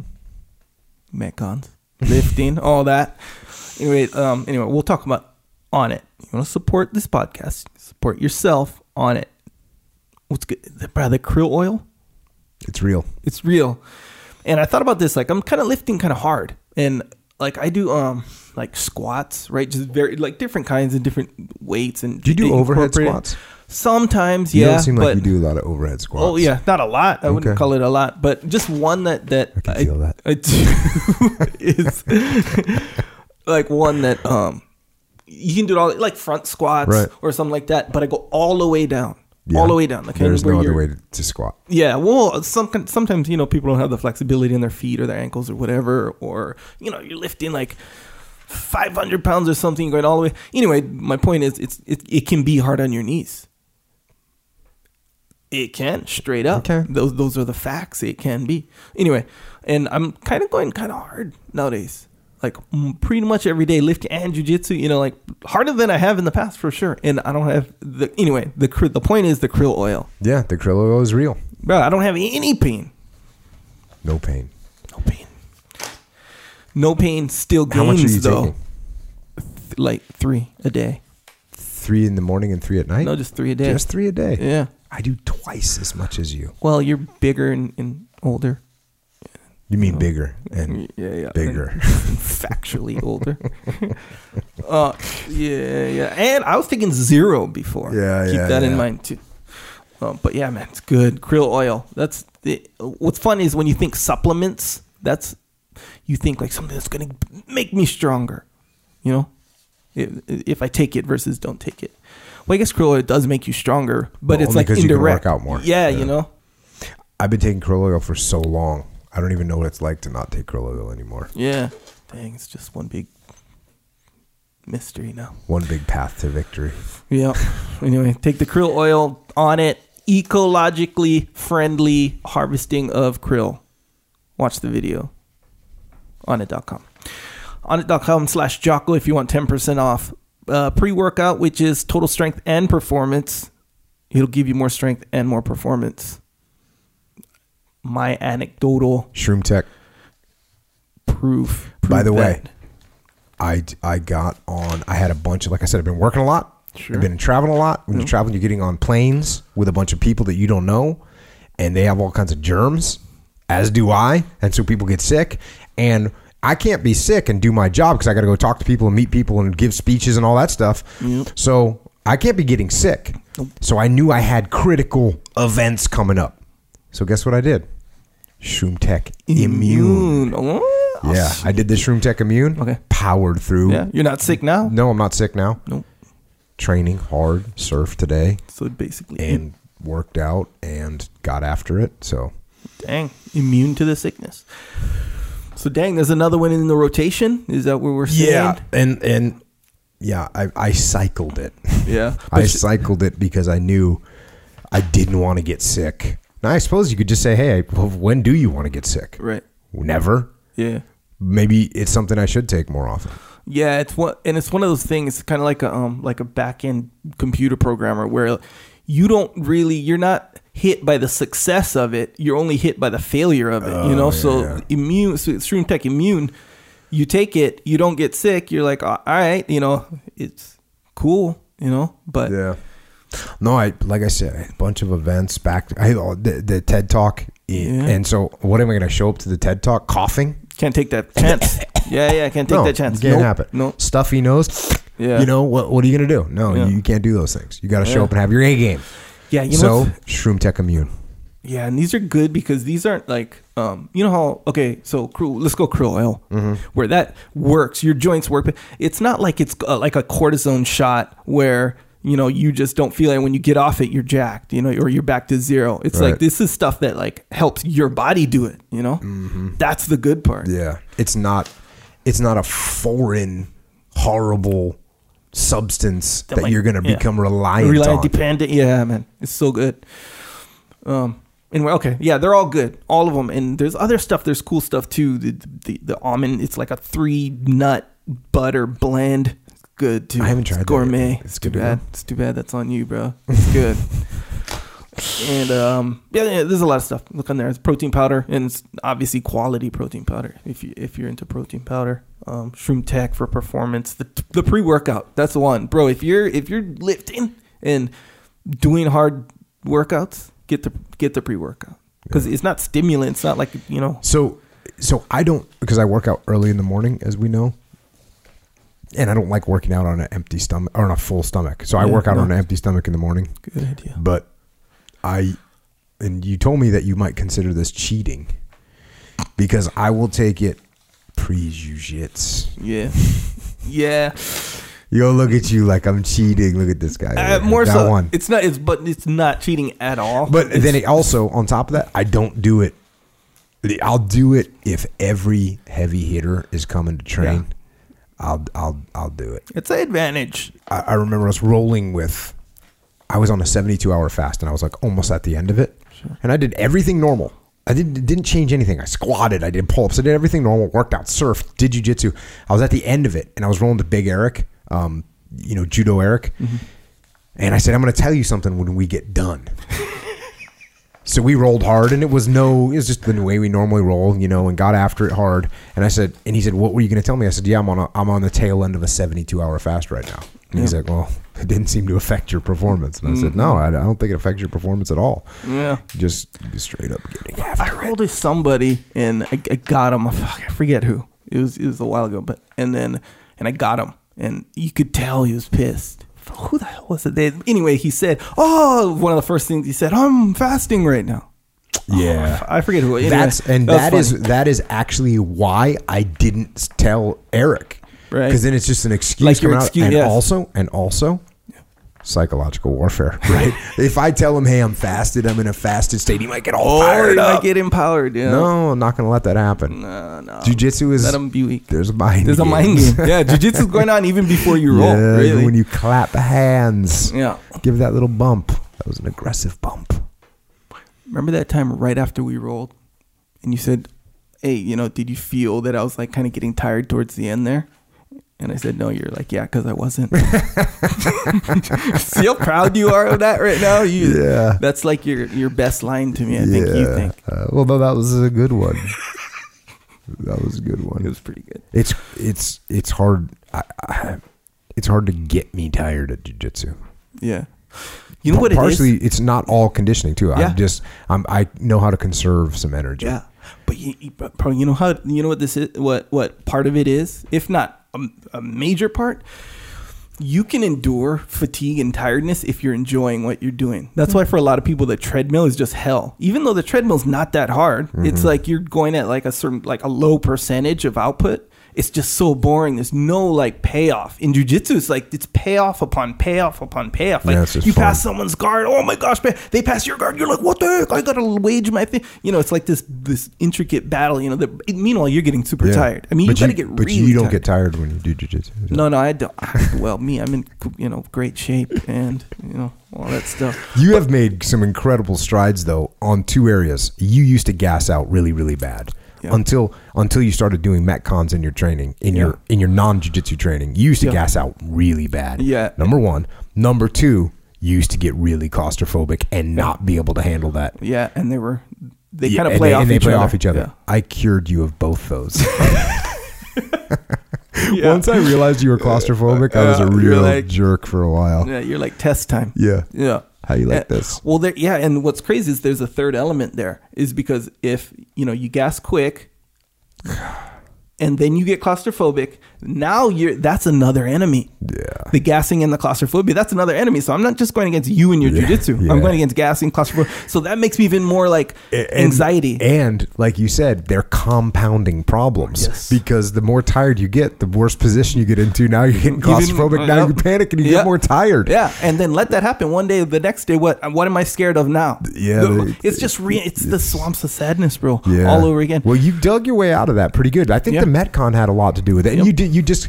What did you just mentally eventually say? Like, okay, when Jocko gets side control Yeah. on me and holds me there, I just need to relax and just sit Yeah. there and accept that I'm going to Yeah. be here for a little while. Yeah, and a big part of it because sometimes I'd start to get um, dizzy, like for real. claustrophobic. it's, it's not just a feeling of oh, I'm just so claustrophobic and Yeah, that's yeah, yeah. it. It was, I think it was like a for real claustrophobic because you start to get dizzy and you know, you know, like you're not like you're about to faint, but but something like that. You know, it was that. It was a condition. Dude, that's there what was it this felt one like. guy, one of my SEAL platoons I trained with, and you know, I used to get the guys and train with them all like in a row, Yeah. and I'd do like 15 minutes with this guy, and then 15 minutes with this guy, and then 15. I'd just go through the platoons, and um, and there's one guy, and he was super claustrophobic, Yeah, and he would get so mad. He'd be, you know, just get, and I'd, I'd hold him, you know, I'd get a cross side or I'd get the mount and just not let him move, put Yeah. my chest over his face, Yeah. and he would just, you know, and he would lose it, you know, Yeah. just and and you know he'd be tapping me like crazy. I'm like, there's no submission. Can- What are you tapping from? You can't Oh. tap when there's no Bro, submission. Get off me! Get off me! And then you know finally I'd tap him out and then let him go, and like, he'd be like, God, you gotta just stay off me. And he'd Yeah. get so mad. Yeah. He kind of stopped training. Yeah, you know, that's the bro. It's the. I mean, if you have like a condi- Dean did that to me back back in the when I had he was like mounted. Then I'd be Mm. Yeah. like, like, and then Oh, I tap. He's like, no, You he's can't like, tap from that. No, man. I was like, man, yeah, Dean, uh, Dean, uh, actually, it was funny yesterday. Maybe the yeah, it was yesterday. The the did you the power was going out like momentarily in the gym a few times. yeah. Well, before the power started, it was going off for ten only, seconds. only certain lights though. yeah, but So it so it was killing the clock. Yes. So we were going when the clock was still running, and he was doing that to me, right? And when he tries to make me claustrophobic or tries to get reaction out of me, I just go into like complete detachment, mental shutdown. Not not mental shutdown in a negative way, but mental shutdown. Like, okay, I'm not going to show you any. Yeah. And so he's like, like basically ru- uh, putting his knuckle into my rib. He's mounted, smothering me, and rubbing his knuckle into my rib. And I'm just laying there, like taking it and just thinking about other things. And, and actually, I'm thinking like when I get it on top, I'm gonna kill him. And and then the timer ran out, and he kept doing it, and he kept doing it. And he kept doing it for like another 30 seconds. And then he laughed and he jumped off. So then we were going again. And I I zip got him into got a good position, right? Mm. I, I got him in the arm lock, and I'm sitting there, and he's hard to finish, you know. If you don't believe me, go watch him go against Jean Jacques in, in Metamoris. And, you know, Oh, yeah. there's Jean Jacques, one of the best jiu-jitsu practitioners of all time, goes for an arm lock on Dean. Dean gets out of it. So I'm going for an arm lock on Dean, and the timer goes like it's the end of the round, mm-hmm. and and and he, he's like, oh, can hear him. He goes, oh, because I didn't let go, and he goes, he goes. I said you violated the Jiu-Jitsu Geneva Conventions on the last round, and he laughed, and then I let him go. But uh, you know, Yeah. it's all good. That is kind of what that is. Well, the guy tapping and you don't let go. That's a violation of the Ge- Geneva Convention for Yeah, sure. the Jiu-Jitsu conventions. Yeah. yeah. it's true. You can't you can't be breaking those laws. the Metcon and getting into condition, losing like a little bit of weight or whatever. Sure, it gets. In my case, it got me in uh, you know better shape, and I can you can go longer, less claustrophobic just in general. But the the bigger impact was that that's not something I have to worry about anymore. Dealing with being tired when I get tired. And mentally, you become you know what it feels like to Yeah, be tired because I don't think you knew what that felt like before. it was hard to deal with. I would say that's how it felt to me. Like where I'm like, dang, I'm tired. I need to not be tired. That's the goal now. Yeah. I don't care about getting tapped out anymore. It's the tiredness is is really the fight, the the demon here, not the the tapping out. But once you go the metcon, not like I said, the metcon and, and just muscular conditioning in general, it'll sure it'll get you in shape but since you have to kind of do it all the time for it to Yeah. work like any exercise you're used to it that feeling Yeah, it becomes like common Exactly. and you're, you're, what do you- used- inoculated You're, you're, you're mentally inoculated to. Yeah. Oh, I'm out of breath. I'm not. You what you used to think was I'm out of breath and I'm gonna die. I'm gonna die. And now you think I'm out of breath, and that's okay. yeah i'll recover. Yes, You you'll know? recover in some other position. yeah and man it makes jujitsu way funner. Way funner. You can just go i went with andy two 10 minute round you know with the thing and he's and he's going hard and it was like sure you're you know it's a good good workout Mm-hmm. but it's yeah it just makes it way funner For sure. But yeah, the point is there. That's why you can endure tiredness is when you're having a good time, when there's little payoffs. You ever notice, even if you don't really roll that hard, you might be different. Actually, no, I'm sure you feel this. When you go home, you feel like the heat radiating from your body. Yeah. Still, you know, even after you go home, you're like, dang, I didn't really roll that hard. Because it doesn't feel like it's that hard because it was so like fun, you know? Yeah. Well, I, I roll hard. Yeah, every single time, huh? yeah, yeah. But yeah, man, that's the it's the genius behind it. Anyway, if you want help with So your this- performance, Was that just a 14, a 20 minute uh, talk about onnit.com slash Jocko? Sure. Cool. Yeah, All right. a little bit of some digression, but What these are all else? helpful s- things, though. Yeah, they are. Very helpful. Onnit, that's just going to improve your performance straight up. Indeed. If you want to improve performance, which we do. Here's another one. I'm going to go into it. We got some time. So I'm filling up water. You know, you know the big gallons of water. They're Oh, I the think five gallon jugs, yeah. So I go and fill up. I got four of them. So I put them in the back of my car in the back seat. Yeah. So when I bring them from the, the water filler thing to my car, I'm grabbing them both and I'm walking across the street. You had two or you had four? I had four, but two, at a time. I fill two because there's two Right. like things, whatever. So they're they're full. I'm walking across the street to you know not the street, the parking lot, to my car to put them in, and I'm like, this isn't even hard, but they look kind of big, you know. And I'm like, this isn't even hard. This is like I'm not like stiff. It's not like I'm warmed up, ready to get after it, you know. I'm like, okay, this is, a, but and you're walking there at handle, so it shouldn't be that hard for someone my weight and uh, whatever. So I get to the car and I put them in, but I'm like, hey, I need more room to put the other two. So I don't just kind of lug them in all perfect form. I gotta like stretch and put these, you know, they're five pound jugs, whatever. So you gotta stretch this awkward position, but I did it kind of no problem. If I went in, I've been in times where I'm not in that good of shape. My joints are off, bro. I would have, I would have hurt myself. That's how you hurt your back. That is, how, what I'm that, saying. that is how people hurt their back doing the dumb stuff because Yeah. they're not they're not in good shape. Yeah, and that's a lot of times that's really what it is. Is because you're just your body's not used to like moving all of a sudden like Yeah. that. But if it is, and you got the krill oil going, that's the kind of things you can do, almost like a superpower. Anyway, if you want these amazing supplements, and we know they're the best ones because we all know that, onnit.com slash Jocko, 10% off. Support yourself. Support everyone. Anyway, and if you shop at Amazon, this is a good way to support. And you know you shop at Amazon. Oh, you know it. Oh yeah, big time. Getting books, getting whatever.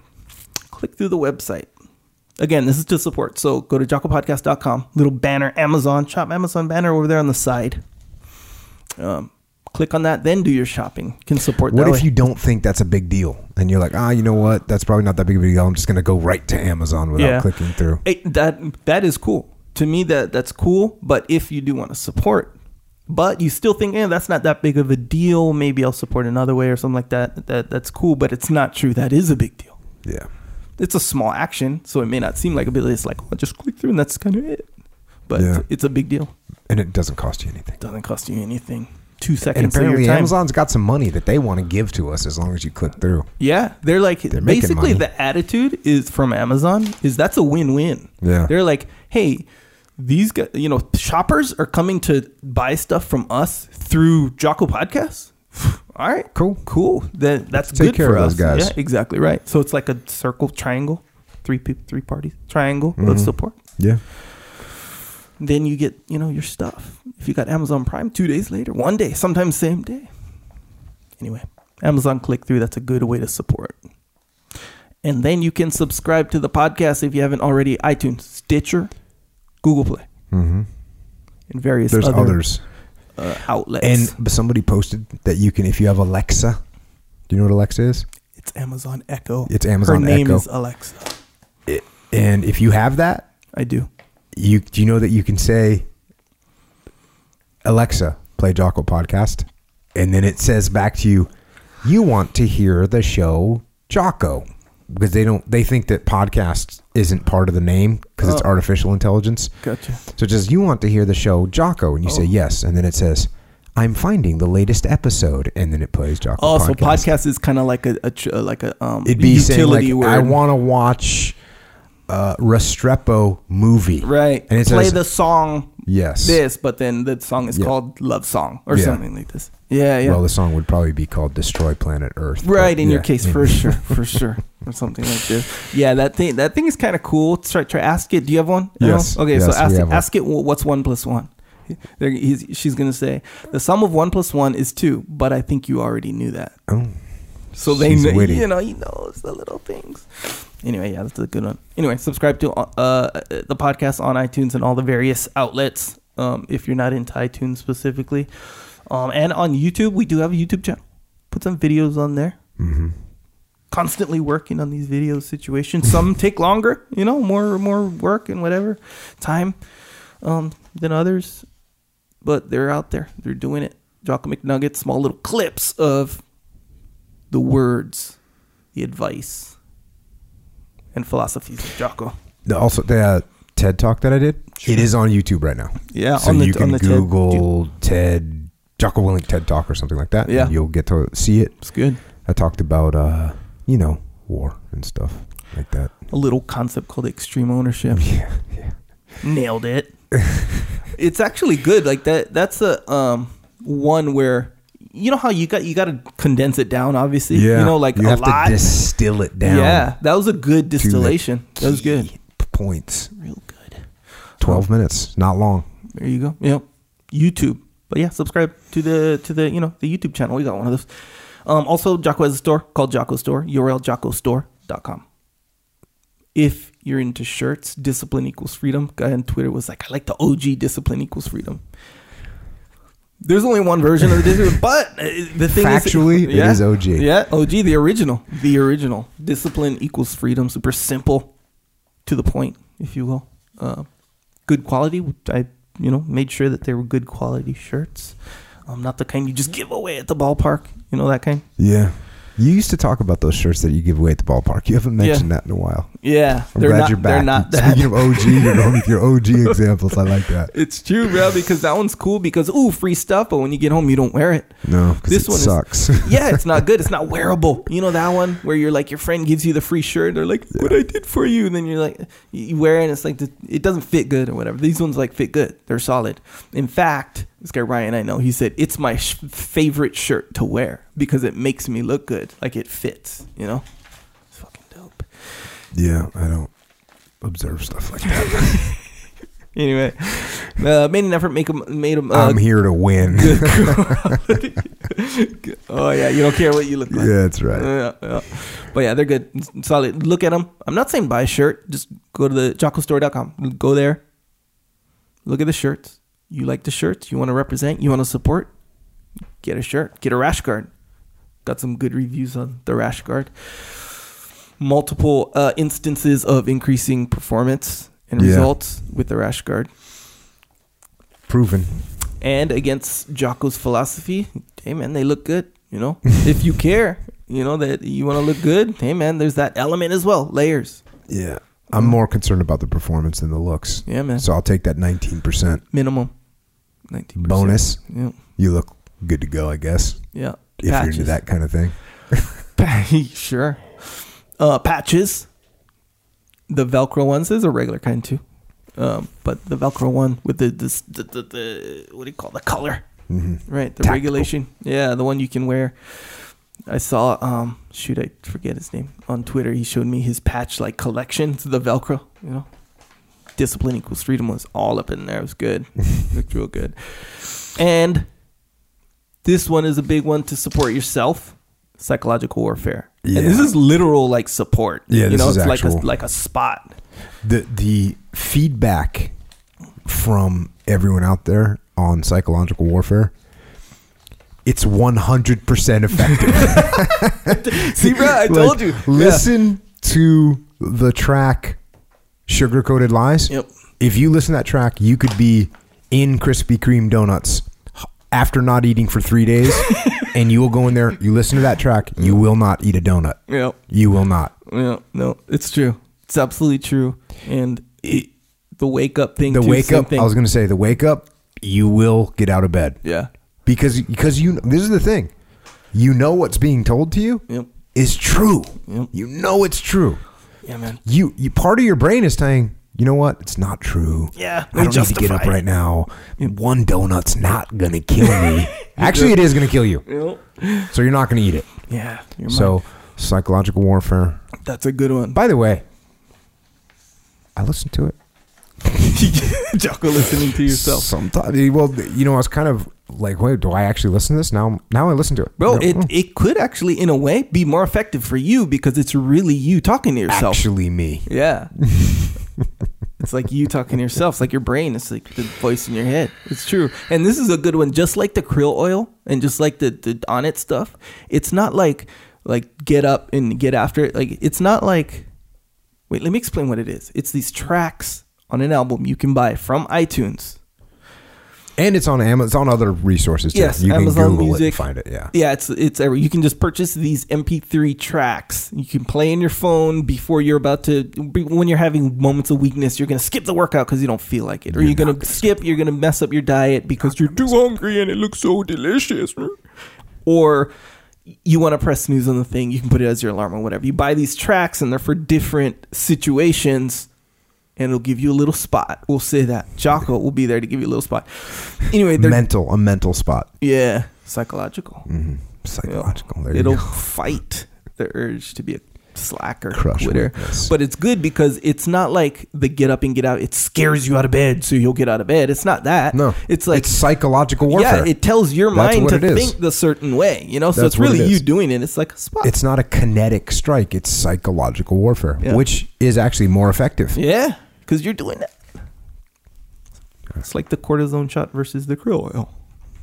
We prefer to let our body do the work, Yes, exactly right. and we prefer to let our mind do the work. If You you're get- getting out of bed because someone's yelling at you, okay, well that's okay. Mm. But it's better if it's you that gets yourself out of bed because you use psychological warfare on yourself. Yep, because you did you did good things with the information that you were presented with. It's good. And I'll add, I'll give it to you. I'm gonna pat you on the back. You know, you can pat Jocko on the back. Number it was psychological warfare was number one Is it still number on one? I, on iTunes since day one. Oh. well, hey, don't don't pat me on the back. Thank you, everyone that's uh, gone and, and bought psychological warfare. Thank you. Yeah, That's awesome. yeah, fully. But you gotta admit, it's like you, you, you know, you did that thing. You know? Well, no, actually, you got to admit that if no one wanted to hear it and wanted to get after it, then I would be oh yeah. talking to myself. So it's like we're like a little group Hmm. of like this is a good good thing we're doing there. You know, get everybody out of bed and stop eating donuts. Anyway, Speaking of good things, there it is. If you want some Jocko White tea, Sure. it's in stock. It's on Amazon. If you're in America, get it on Amazon. If you're in a foreign country, go to eBay, Pearl Resourcing. It's the official listing. You can get it there. You you already know what what the tea is going to do for you. You mm-hmm. already know that. You are weak, you will become strong. you are stupid, you're going to become smart. You are lazy, you're going to become aggressive. It's just going to solve all your problems. Straight But you know what? That's the side effect because it also just tastes good. Mm. So which one's you going to go? And I'll tell you what. Right now, I don't.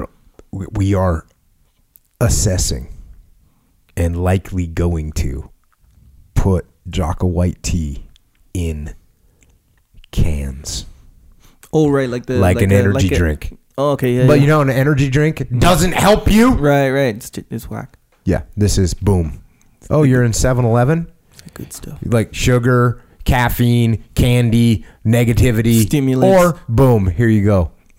Is there caffeine in Jocko White tea? Yes, there is. Oh yeah, yeah, a little bit, A little bit. but it's good for you actually a little bit. Micro. Exactly. Thank you, Echo. Microdose. Not going to get you all jittery. So, Jocko White tea. You can get it on Amazon. Uh, when you're on Amazon, you can pick up the book Extreme Ownership by me and my brother Leif Babin. And what's cool is our company echelon front we work with a bunch of different kind of companies leadership and management consulting and it's always cool to see and hear about how the book spreads through those companies somebody you know somebody heard about it somebody heard me on tim ferriss or so, somebody heard me on joe rogan or somebody heard me on this podcast and it gets in there and a guy it spreads it just spreads. You know, a guy buys it for his team, and then he buys it for you know the CEO, gives him a gift, and the CEO buys it for everyone. So it's it's really cool to see that, and it's cool to see how it helps companies align their culture and align their leadership teams. So go out, get it for the people you work with, give them the tools to lead. And you know, the deal is you make a little investment, get in the book. It's 20 bucks, right? You give that book to your key team members. It's going to make your life easier. Return on investment, good to go. And while you're doing that, you can get this book, another book right here. It's um it's called Way of the Warrior Kid. And this is the deal. This is what we have to watch out for. Order it now. Why order it now if you're not going to get it until May 2nd? That's when it comes out. Here's why. If we don't order it now, it's going to happen the same thing that happened with Jocko White Tea. The people that are printing is like, oh, no one's ordering it. So we're not going to, you know, we'll print 12 copies. Hmm. The day it comes out, we're going to get a lot of orders and everyone's going to have to sit around and wait for the thing to be printed. So what we want to do is give them the indication that yes, book is coming out. We don't want to end up with Jocko White Tea style barren Armageddon on our hands with the book. And I'll tell you, it is you know, it's a book. It's a ki- it's a kid's book, admittedly, but I'm going to tell you, Uncle Jake, who's in the book, who teaches his nephew how to get after it. Uncle Jake's got some lessons for everybody hmm. about discipline, about working out, about overcoming fear, about diet and exercise and life. It's a book about life. And no, should I read Wait, it? how, how, Should I did you, read how did you get that? I know you're the author, Oh, but oh, you got a physical copy So right the physical copy that I'm holding in my hands right now is called a galley. And Yeah. they give you it's so that you can see and make sure and you can go through it and correct it. Oh, like a final edit. It's like a final kinda. edit. Yeah, yeah. And this one's pretty good. Yeah, you it's pretty it. close. Read a little. Give us- give us a right, ta- taste, a taste. teaser. Yeah, All right, yeah, so here we go. So at this point, here's what's going on. Um, at this point, basically, the kid, Mark, he's like I said, he doesn't know how to do. He can't do any pull-ups. Doesn't know his times tables. He's getting picked on at school. Doesn't know how to swim. guess what? He's a 10 year old kid in life. Life is hard. He's realizing that. He's bummed out. He's been sad. His Uncle Jake comes to live with him for the summer. His Uncle, J- his Uncle Jake used to be in the SEAL teams. He's getting out so he can go to college. But during the summer, he's living with his sister. So now, when Uncle Jake realizes that Mark has all these issues, like I said, what does he say when Mark freaks out and cries and says, I got all these issues? Uncle Jake says, Good. We can solve these problems. And then he says, Look, you you're not really getting after it. Do you, do you you need to be instead of being this kind of wimpy kid over here, you need to be a warrior kid. Mm-hmm. And Mark sort of, what's a warrior kid? And so at this point, they're they're talking about like, do you actually know what a warrior is? Mm-hmm. And I'll go back to the book right now. So here's Uncle Jake. Do you even know what a warrior is? And Mark says, Yes, I, I, I mean, I guess I know. A warrior is someone who fights in wars, right? And Uncle Jake says, That is one part, but what else? "Well, I, I'm not sure what else. So, do you think that the only way to be a warrior is to fight in wars? And do you think that anyone who fights in wars is a warrior? Well, I, I guess so. Well, you guessed wrong. There is a lot more to being a warrior than just being in a war. Warriors are people that stand up for themselves. They face challenges. Warriors work hard to achieve goals. They have the discipline to overcome their weaknesses. Warriors are people that constantly try to test and improve themselves. And yes, war is the ultimate test, but not all warriors go to war. And then Mark says, But how can a kid be a warrior? And Uncle Mark says, or Uncle Jake says, by doing everything I just said. A normal kid doesn't push himself. A warrior kid does. A normal kid doesn't work to constantly improve himself. A warrior kid does. I look at all these problems you cried to me about yesterday. A warrior k- kid wouldn't cry about those problems. A warrior kid would do something about those problems. And then Mark says, Do what? Do what? Do whatever it takes. Every problem you have can be overcome, every one of them.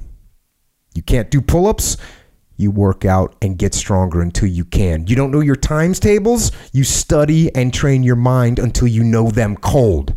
You can't swim, you learn how. You get picked on, you learn how to fight. Fight? I asked. Yes, fight. Just like anything else in the world, there are techniques to fighting, like learning a sport. And when you know the techniques and practice them, you can defend yourself from anyone. You really think I could learn all that? I know you can. Like I told you last night, I had to transform myself when I got in the Navy. I had to get stronger. I had to learn to fight. I even had to learn to learn. But I did it. And if I did it, so can you. Do you want to? Do you want to overcome all these challenges you face? Of course. And then as they wrap up that conversation, they were out in the park when they're doing that. And Mark says, We walked through the park and back to the house without saying another word. Something had already changed. Sounds like we're about to get after it. so, yeah, uh, fun book. Might want to get after it. And also, on top of that, the book is coming out May 2nd. That's cool. May 4th and 5th, guess what's going on? The Muster, right there, Marriott Marquis in New York City. Basically, two months away from right now. So sign up, book your ticket, get your hotel room. It's going to be awesome. Leif's going to be there. I'm going to be there, obviously. Leif's going to be there. JP's going to be there. Echo is going to be there. Dave Burke, newest member of Echelon Front, Marine Corps. Boom. Fighter pilot. Boom. Top Gun. Boom. Top Gun instructor. Yeah. And by the way, with all that, he was on the ground in Ramadi with Task Unit Bruiser doing operation after operation after operation as an Anglico team leader. So the guys out there forward air control, he's coming on the podcast soon as well. And as just like the first muster, there's not going to be a backstage. There's no green room that we're going to be hiding in. We will be out front. We will be talking to you, discussing things, taking ownerships of the problems that we all have and get them solved. So we will see you there at the muster. ExtremeOwnership.com. And until we do see you there, we will see you on the interwebs. On Twitter, on Instagram, and maybe we're gonna see you on that Facebooky boy. We'll be interacting with all of you. Echo is at Echo Charles, and I am at Jocko Willink. And to the military men and women that are out there right now in harm's way, putting your life at risk for our great nation. Thank you all for our freedom.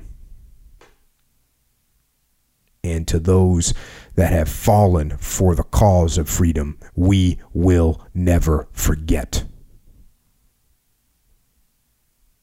For the police fighting crime and the firefighters fighting fires and the rest of the first responders out there, thanks to you all for keeping us safe. And to everyone else out there, thank you for listening and thank you for supporting this podcast. And thanks for being here with us. You, people that we hear from all the time, from all over the world, in every walk of life, thank you for joining us as we make our way through the world trying to extract every drop of blood from this life by pushing forward every day with everything that we've got, all of us, and getting after it. So, until next time, this is Echo and Jocko.